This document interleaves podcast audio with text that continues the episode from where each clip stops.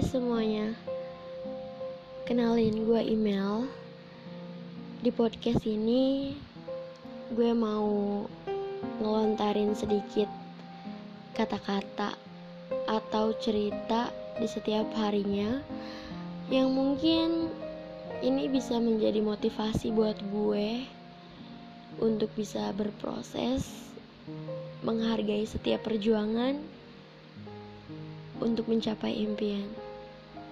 Semoga kalian have fun dengar podcast gue. Terima kasih. Sampai jumpa.